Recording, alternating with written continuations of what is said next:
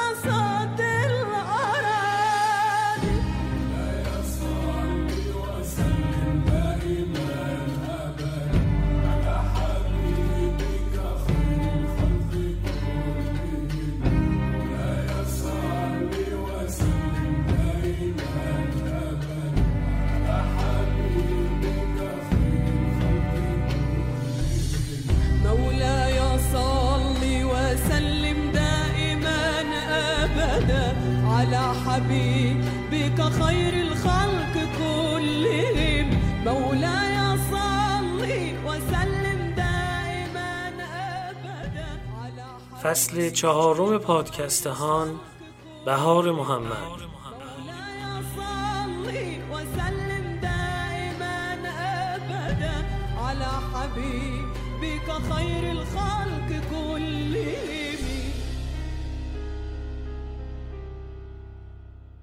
همراهان عزیزهان سلام.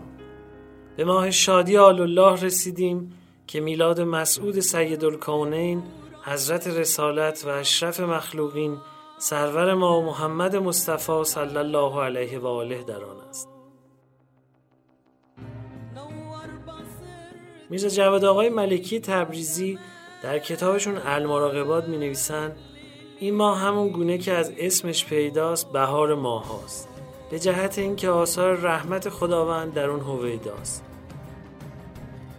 تو این ماه ذخایر برکات خداوند و نورهای زیبایی او بر زمین فرود اومده.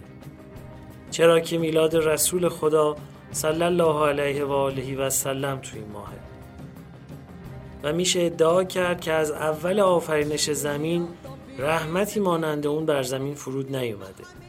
چرا که برتری این رحمت بر سایر رحمتهای الهی مانند برتری رسول خدا بر سایر مخلوقاته.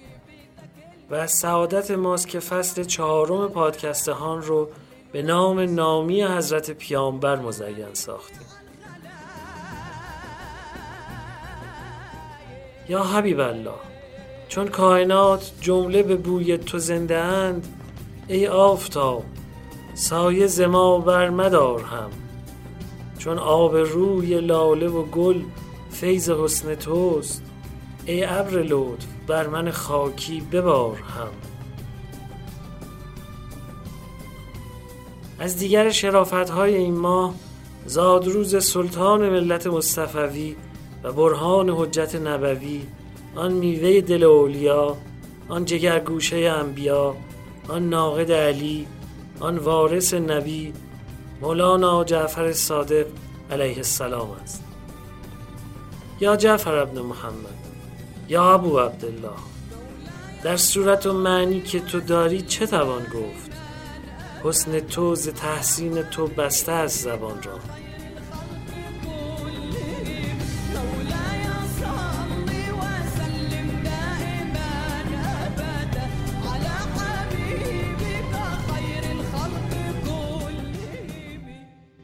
در برخی شبهای ماه ربی که کنارتون خواهیم بود در بخش نخست سفارشات پیامبر اکرم به امیرالمؤمنین رو خواهیم شنید.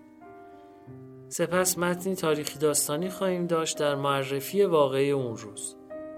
بخش تازه از این فصل به کارمون اضافه شده که گفتگو با صاحب نظران و اهل تحقیقه. بخش بعدی مخصوص بچه هاست هایی که تلاش می‌کنیم این بار با رنگ و بوی بیشتر به گوششون برسونیم. و در انتها روایت های رویایی از رویارویی شاعرانه با رسول خدا خواهیم شنید. ای رسول خدا گر آشکار کنم در جهان نمی گنجد. محبتی که مرا از تو در دل تنگ است.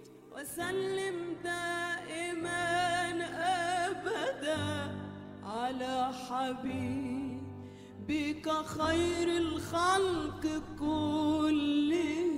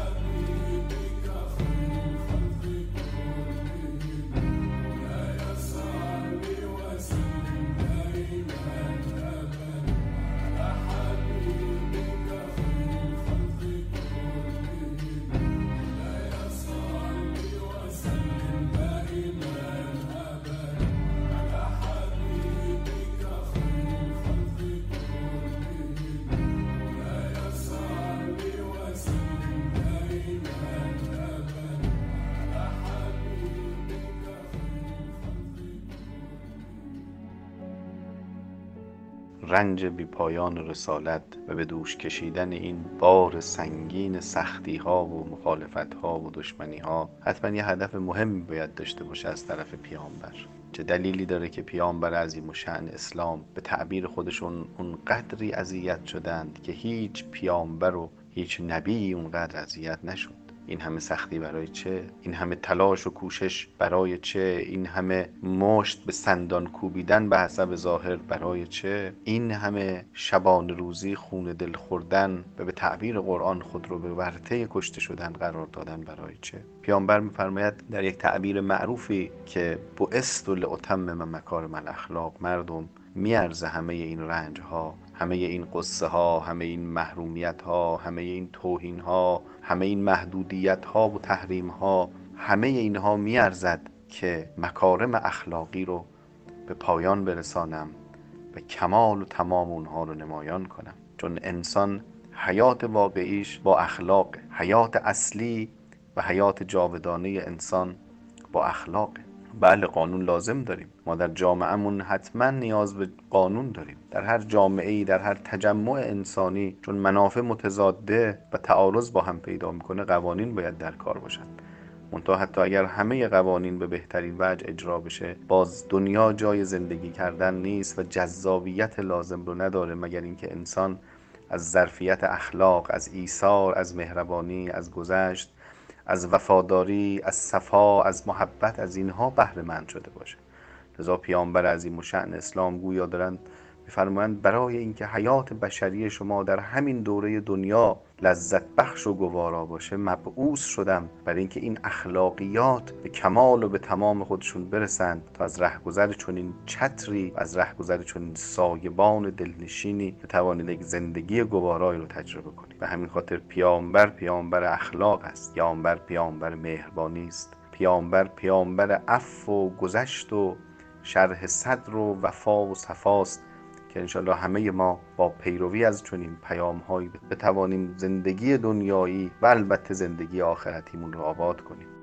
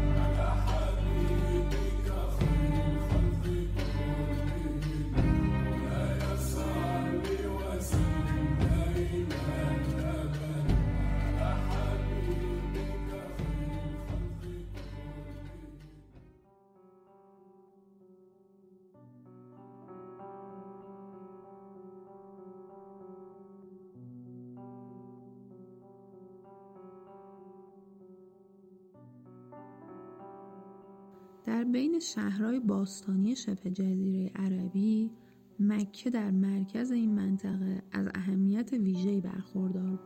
این شهر پل ارتباطی بازرگانهای شام و سواحل مدیترانه با تجار یمن، شمال آفریقا و سواحل اقیانوس هند بود. از سنگ نوشته که اطراف مکه پیدا شده میشه فهمید که این شهر رو اول حاکمای جنوب شبه جزیره یعنی منطقه یمن توسعه و رونق دادن و سپس از زمان ظهور مسیح نبتی های حاکم بر شمال شبه جزیره به اون مسلط شدن. خدایان کعبه که طی چندین قرن پیش از ظهور اسلام پرستیده می شدن همون خدایان نبتی ها بودن و حتی خط نوشتاری اهل مکه هم از خط نبتی ها تأثیر گرفت. قبل از اکتشافات دوره مدرن هم ابو ریحان بیرونی حدود هزار سال قبل نوشته بود خدایان کعبه از سابعان حران الهام گرفته شده. نام مکه هم به نظر می‌رسه با اصطلاح مکروب که لقب کاهنان حکومت سباییان یمن بوده بی ربط نباشه. اونا پیش از نبتی ها بر یمن مسلط بودن و این واژه هم با کلمه قرب در عربی دوره اسلامی شباهت داره و هر دو به معنی قربت و نزدیکی به خدا بوده. حتی بطلمیوس هم نام مکه رو ماکوربا ثبت کرده. همین می‌تونه دلیل مهمی به سابقه مذهبی شهر مکه تو قرنهای پیش از ظهور اسلام باشه. اما اونچه که اهمیت مادی مکه رو افزایش داد ابتکار هاشم ابن عبد مناف جد پیامبر اسلام بود که با وجود جوونی تاجر موفقی محسوب می‌شد و ارتباط این شهر با تاجرای هند رو برقرار کرد و با حبشه و شام هم تعامل بازرگانی داشت.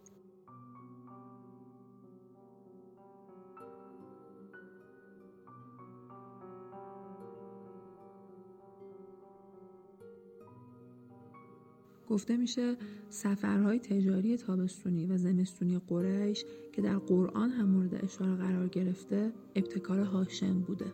موقعیت خاص مکه باعث شده بود که قدرت های سیاسی و مذهبی متعددی به اون طمع داشته باشند. رومی ها و حبشی ها و یمنی ها در این بین شاخص تر بودند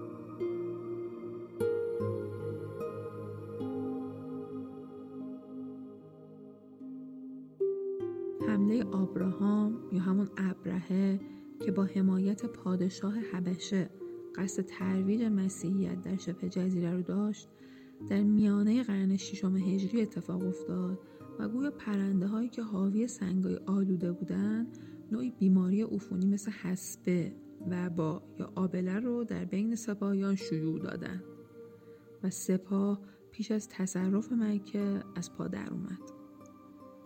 ابن هشام گزارش داده که تو اون سال دو بیماری آبله و حسبه در مکه شایع شده بود. با همه این ارزش های مذهبی و تجاری مکه شهر چندان سرسبز و خوش آب و هوایی نبود. آب تو این شهر به شدت کمیاب بود و حتی برخی دانشمندای علم لغت احتمال دادن نام مکه از مکیدن گرفته شده باشه که اشاره به دشواری دسترسی به آب داره. همین مشکل سبب شده بود که بزرگان مکه چاهایی در اطراف کعبه برای دسترسی بهتر به آب حفر کنند. برخلاف مکه، طائف که تو ارتفاعات نزدیک مکه بود آب و هوای بسیار بهتر و حاصل خیزتری داشت و یسرب هم با اون که مشکلاتی مثل مکه داشت اما باز هم از نظر دسترسی به آب موقعیت بهتری بود و کشاورزی اونجا رونق داشت.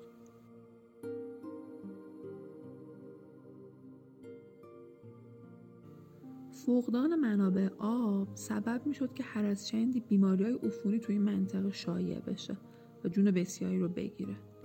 ابن هشام در سیره پیامبر نوشته که حلیمه بعد از اینکه دید دوباره وبا تو مکه شایع شده از جون نوزاد آمنه ترسید و از آمنه خواست که پیامبر رو به اون بسپاره تا او رو از مکه خارج کنه و از ابتلا به وبا نجات بده.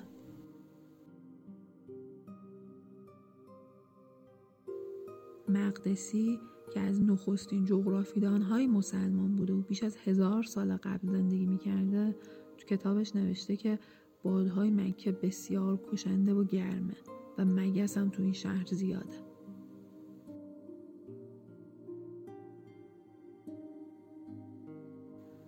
دشواری مکه فقط به تابستونهای جهنمیش نبود و پاییز و زمستون هم با سیلای هولناکی همراه می‌شد. همین سیل ها چندین بار خونه کعبه رو در سالهای قبل و بعد اسلام بیرون کرده. بعد از سیل ها هم دوباره بیماری عفونی شایع می شد و جون عده دیگه ای رو می گرفت. اهل مکه با وجود این دشواری ها یاد گرفته بودن که از همه ظرفیت ها برای رونق زندگی استفاده کنند. اونا به تدریج از موقعیت مذهبی کعبه و موقعیت جغرافیایی شهرشون کمک گرفتن و این شهر رو به یک قطب مهم تجاری تبدیل کردن. این پیشرفتها منجر به شکلگیری طبقه ثروتمندان و اشراف مکه شد و به همین خاطر اهل مکه از نظر آشنایی با قبایل مختلف و بهرهمندی از بازرگانی پررونق نسبت به اهالی شهرهای دیگه شبه جزیره افراد متمایزی محسوب می شدن. پول و ثروت هر جا که زیاد بشه بسات عیش و نوش و موسیقی و شعر هم فراوون میشه. و اهالی مکه از ثروتی که با تجارت به دست می آوردند در برپایی مجالس شعر و موسیقی و میگساری استفاده می کردن و برده های زیادی داشتند که بعد از تصاحب خلافت اسلامی شعر و موسیقی و میگساری رو رواج دادند و به ویژه اینکه حجاز در زمان اموی ها از مراکز مراکز مهم شعر و موسیقی شده بود حالا دیگه میشه حد زد که مردم مکه از چه طبقاتی تشکیل می شدن. ثروتمندان، تاجران متوسط و بردگان. اینا مهمترین ارکان شهر مکه بودند که به رونق تجاری و حتی تفریحی اون کمک می‌کردن. شهری که در بدترین آب و هوا و موقعیت جغرافیایی ممکن قرار داشت با این کوشش ها به مرکز مهم دنیای اون روز بدل شده بود و همه قبایل اطراف و همه حکومت های همسایه با این شهر بده بسون داشتن و به اون رفت آمد می‌کردن. طبیعی بود که هر اتفاقی تو این شهر به سرعت در مناطق دیگه شبه جزیره و حتی سرزمین های غیر عربی همسایش پخش بشه و اثرگذار باشه. شهر کوچیکی که نبض تپندهی در دنیای اون روز محسوب می‌شد و آینی که تو اون رشد کرد توجه قبایل مختلفی رو جلب کرد. چنین اقتصاد و فرهنگ رو به رشدی نیاز به امنیت باثبات داشت تا مسافران و شرکا نترسن و مردم هم به تجارت و تفریح ادامه بدن. به خاطر همین مکه شهر باثباتی بود و برخلاف یسرب که همواره در معرض جنگ داخلی قرار داشت و قبایلش به جون هم میافتادند مکه از چنین تنشهایی به دور بود تا اقتصاد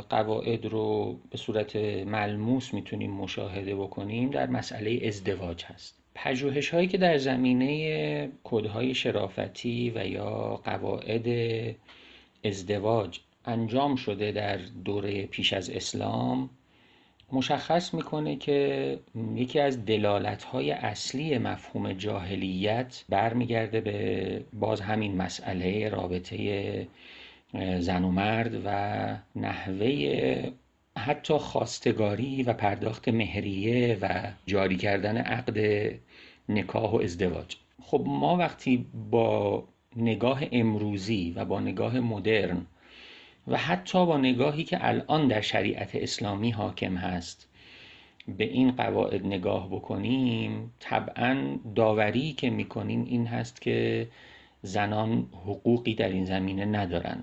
و حتی به نحوی جزو مالکیت مردان تعریف می شدن که کاملا هم درسته یعنی همین گونه بوده و حتی تا به امروز یه جاهای همین گونه هم هست. و یکی از تمایزهایی که خیلی وقتا مثلا ما وقتی در سفر به برخی از کشورهای عربی مشاهده می‌کنیم و حتی ممکن خیلی هم جا بخوریم جایگاه اجتماعی زنان در بسیاری از این کشورها هست که بسیار با وضعیتی که ما در ایران داریم متفاوته و به همین خاطر ممکنه خیلی برامون شک کننده باشه یا شک آور باشه که اینها چرا مثلا یک همچین نگاهی به زنان دارن. در این پژوهش ها مشخص شده که ما حداقل ده الا یازده نوع ازدواج در این ساختار داریم. که هر کدام نام مخصوص خودشون رو دارن و هر کدام هم قواعد مخصوص خودشون رو دارن. از ازدواجی که یک مرد و یک زنی که تا حالا تجربه ازدواج نداشتن یعنی در واقع هر دو اولین ازدواجشون رو می‌خوان تجربه کنن در نظر بگیرید تا زن و مردی که به گونه های دیگه می‌خوان ازدواج های مجددی رو تجربه بکنن. زنی که فرزن شوهرش رو در جنگ از دست داده زنی که مطلقه هست زنی که مردش به دلیلی از دنیا رفته مردی که مایل هست بچه دار بشه و زن او این توان رو نداره. یا برعکس مردی که مایل هست بچه دار بشه خودش چنین توانی رو نداره. برای هر کدام از اینها یک نوع ازدواج در نظر گرفته شده و برای هر کدوم هم یک قاعده تعریف شده. من یه مثال بزنم از یکی از این انواع ازدواج که شاید کمتر به گوش کسی بخوره یا حتی ممکنه خیلی عجیب و غریب و با توجه به حتی قواعد امروزی نوعی قالب شکنی و ساختار شکنی تعریف بشه ازدواج استبزاء هست. ازدواج استبزاء با زاد و عین ازدواجیه که وقتی مرد بچه می‌خواد و مایل فرزندی داشته باشه و خودش این توان رو نداشته باشه با توافق زن به این کار اقدام می‌کنن که زن با مرد دیگری که مطمئن هستند این توان رو داره هم بستر میشه و برای او فرزند میاره. که مثلا شبیه به همین گرفتن نطفه یا اسپرم مردان هست که در شرایط پزشکی امروز اتفاق میفته و در رحم زن کاشته میشه. و برای همین این هم قواعدی وجود داره که زن در چه مدت زمانی باید از مرد و از همسر خودش فاصله بگیره و بعد چگونه با مرد جدید همبستر بشه و بعد دوباره این فرزند و بازگشت به همسر خودش تحت چه شرایطی باید اتفاق بیفته.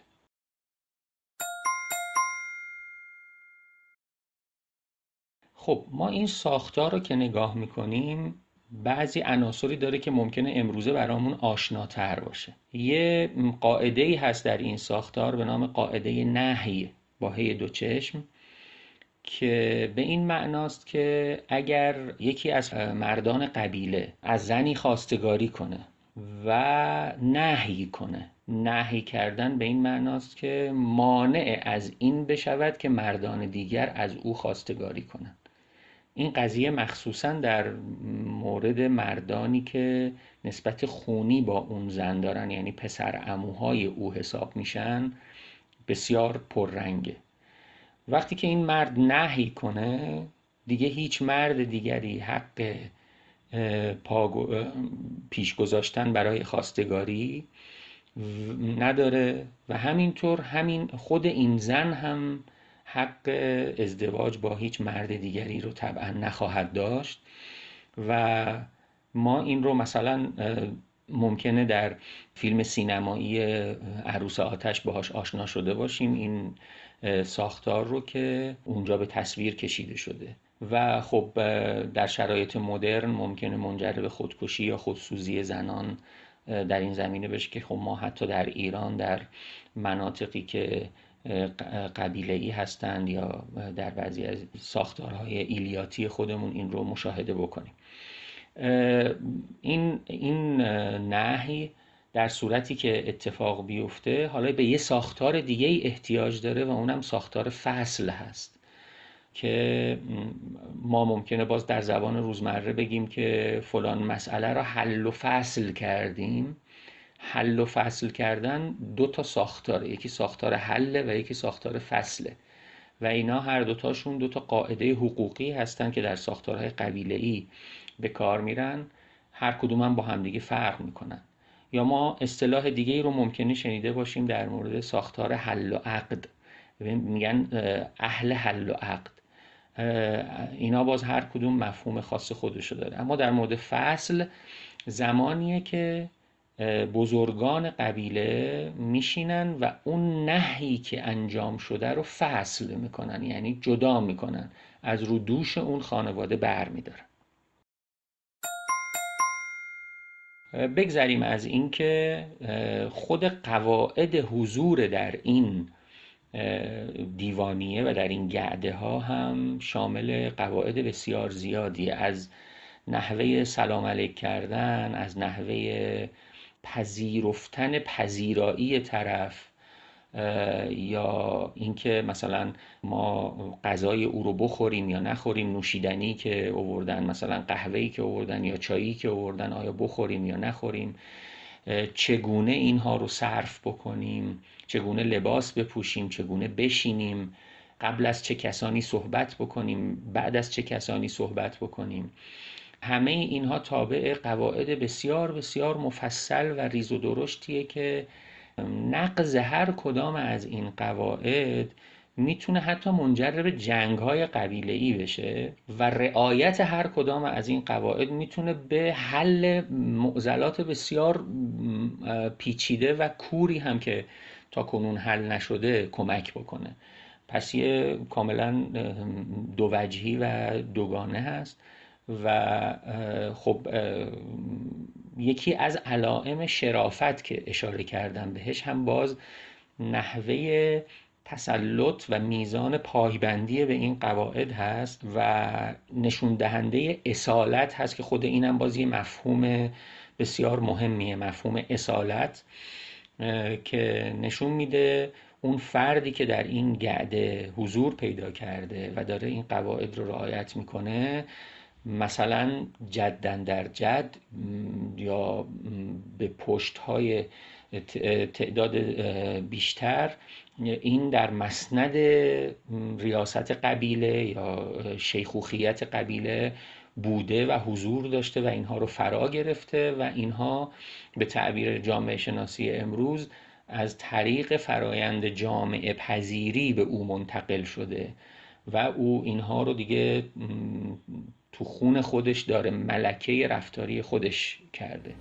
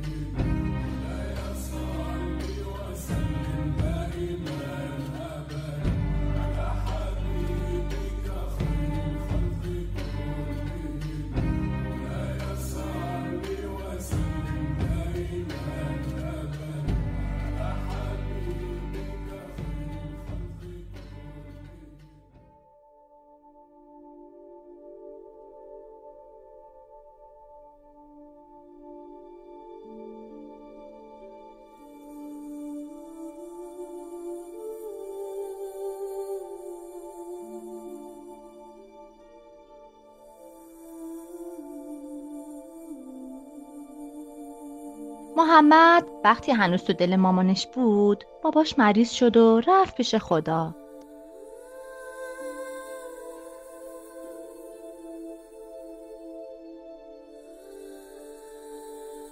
قرار بود چند روز مامان حلیمه بهش شیر بده و برش گردونه. برش گردونه پیش مامان آمنه خودش.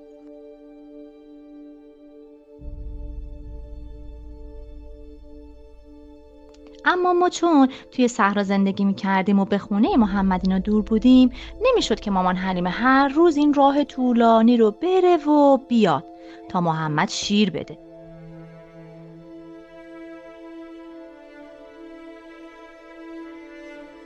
و از طرفی چون بابا بزرگش می‌گفت تو صحرا زندگی کردن خیلی آدم قوی می‌کنه در برابر سختی ها محمد کلی سال پیش ما موند.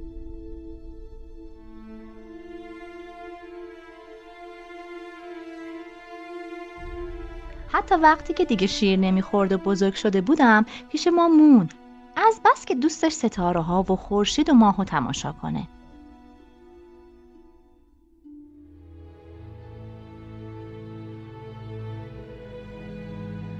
دوست به صدای باد گوش بده. آخه محمد عاشق طبیعت بود.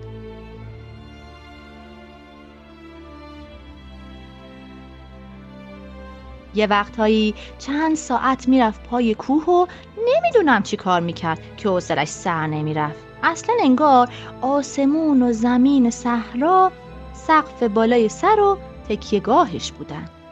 توی گوش کوه حرف می‌زد. انگار که برادرش باشه. حرف گنجیشکا رو از جیک و جیکشون می‌فهمید.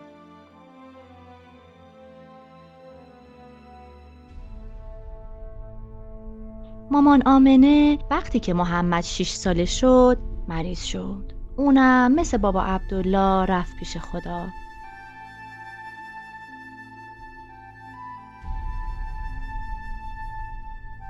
محمد درسته که بیشتر وقتها پیش مامان حلیمه بود و مامان حلیمه رو هم مثل مامان خودش دوست داشت.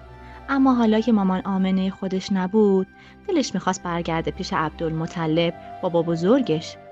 عبدالمطلب اما مخالف بود. با اینکه خیلی خیلی دلش برای محمد تنگ می‌شد و دوست داشت هر روز بتونه محمد رو ببوسه بغلش کنه. اما انگار انگار می‌دونست که محمد نباید زیاد به خونوادش وابسته بشه.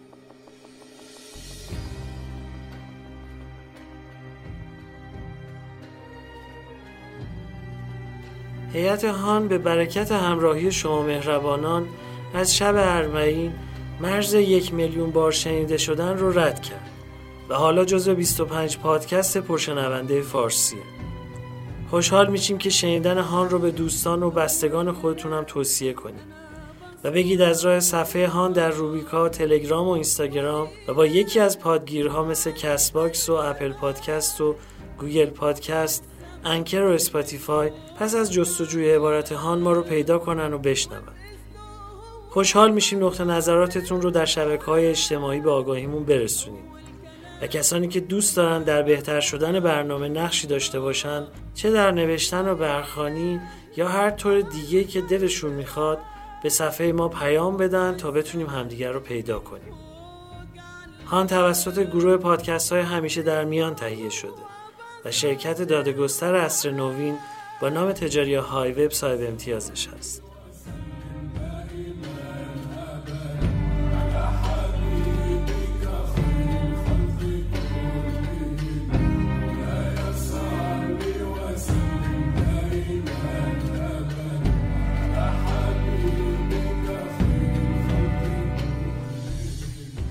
ابیاتی که در دیباچه و انجامه برنامه در نعت و منقبت رسول خدا میشنوید از نعت سوم کتاب مخزن الاسرار حکیم نظامی گنجویه اینجا باید از استاد ساید باقری تشکر کنم که شب آخر ماه سفر مشفقانه وقت گذاشتند و راهنمایی کردند تا ابیات درست و پاکیزه خونده بشه. بیاین بخشای از صدایشون رو با هم گوش کنیم که الفاظ نهاد و گفتن آموخت. ولی ما داریم میگیم دستت رو برآور همونجوری که تو حرف زدن میگیم دیگه. دست تو بلند کن به دعا. نمیگیم دست تو بلند کن به دعا. آیه دست برآور ببینید همون محلای آکسان تغییر که میدین تنوع تو خوندن پیش میاد. اینا باعث میشه متنوع میشه نحوه خوندنمون. و الا نحوه خوندنمون مونوتون و یک نواخت شنیده خواهد شد اگر این آکسان گذاری ها رو. این آکسان گذاری ها فقط به داده فهم معنی نمی‌رسند بلکه به داد مونوتون نشدن و یک نواخت نشدن هم می‌رسند. سفارش های پیامبر اکرم به امیرالمومنین رو بر پایه درس گفتارهای گرانسنگ مرحوم حاج آقا مشتبه تهرانی با توضیح آقای علی سرلک شنیدید. نقل قصه کودکانه با خانم سمیرا خانزادی بود. و من محمد حسین بنکتار تهرانی به همراهی یارانم در گروه پادکست های همیشه در میان میزبان شما عزیزان هستم در فصل چهارم پادکست هان بهار محمد.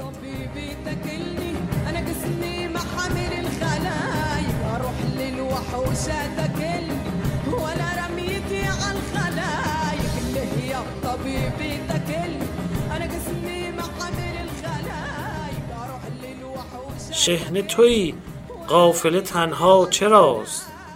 قلب تو داری علم آنجا چراست؟ پانصد و هفتاد بس ایام خواب روز بلند است به مجلس شتاب.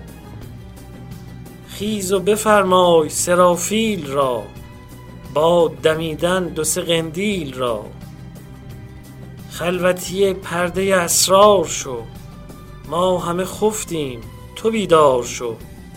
زافت این خانه آفت پذیر دست برآور همه را دست گیر. هرچه رضای تو به جز راست نیست با تو کسی را سر واخواست نیست. گر نظر از راه عنایت کنی جمله مهمات کفایت کنی. دایره بنمای به انگشت دست تا به تو بخشیده شود هرچه هست. با تو تصرف که کند وقت کار؟ از پی آمرزش مشتی قبار از تو یکی پرده برانداختن و از دو جهان خرقه در انداختن.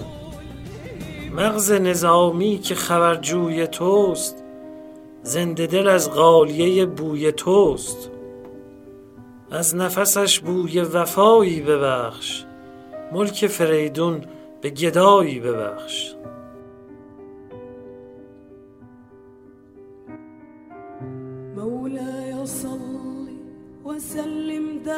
دائما ابدا على حبيبك خير الخلق كلهم.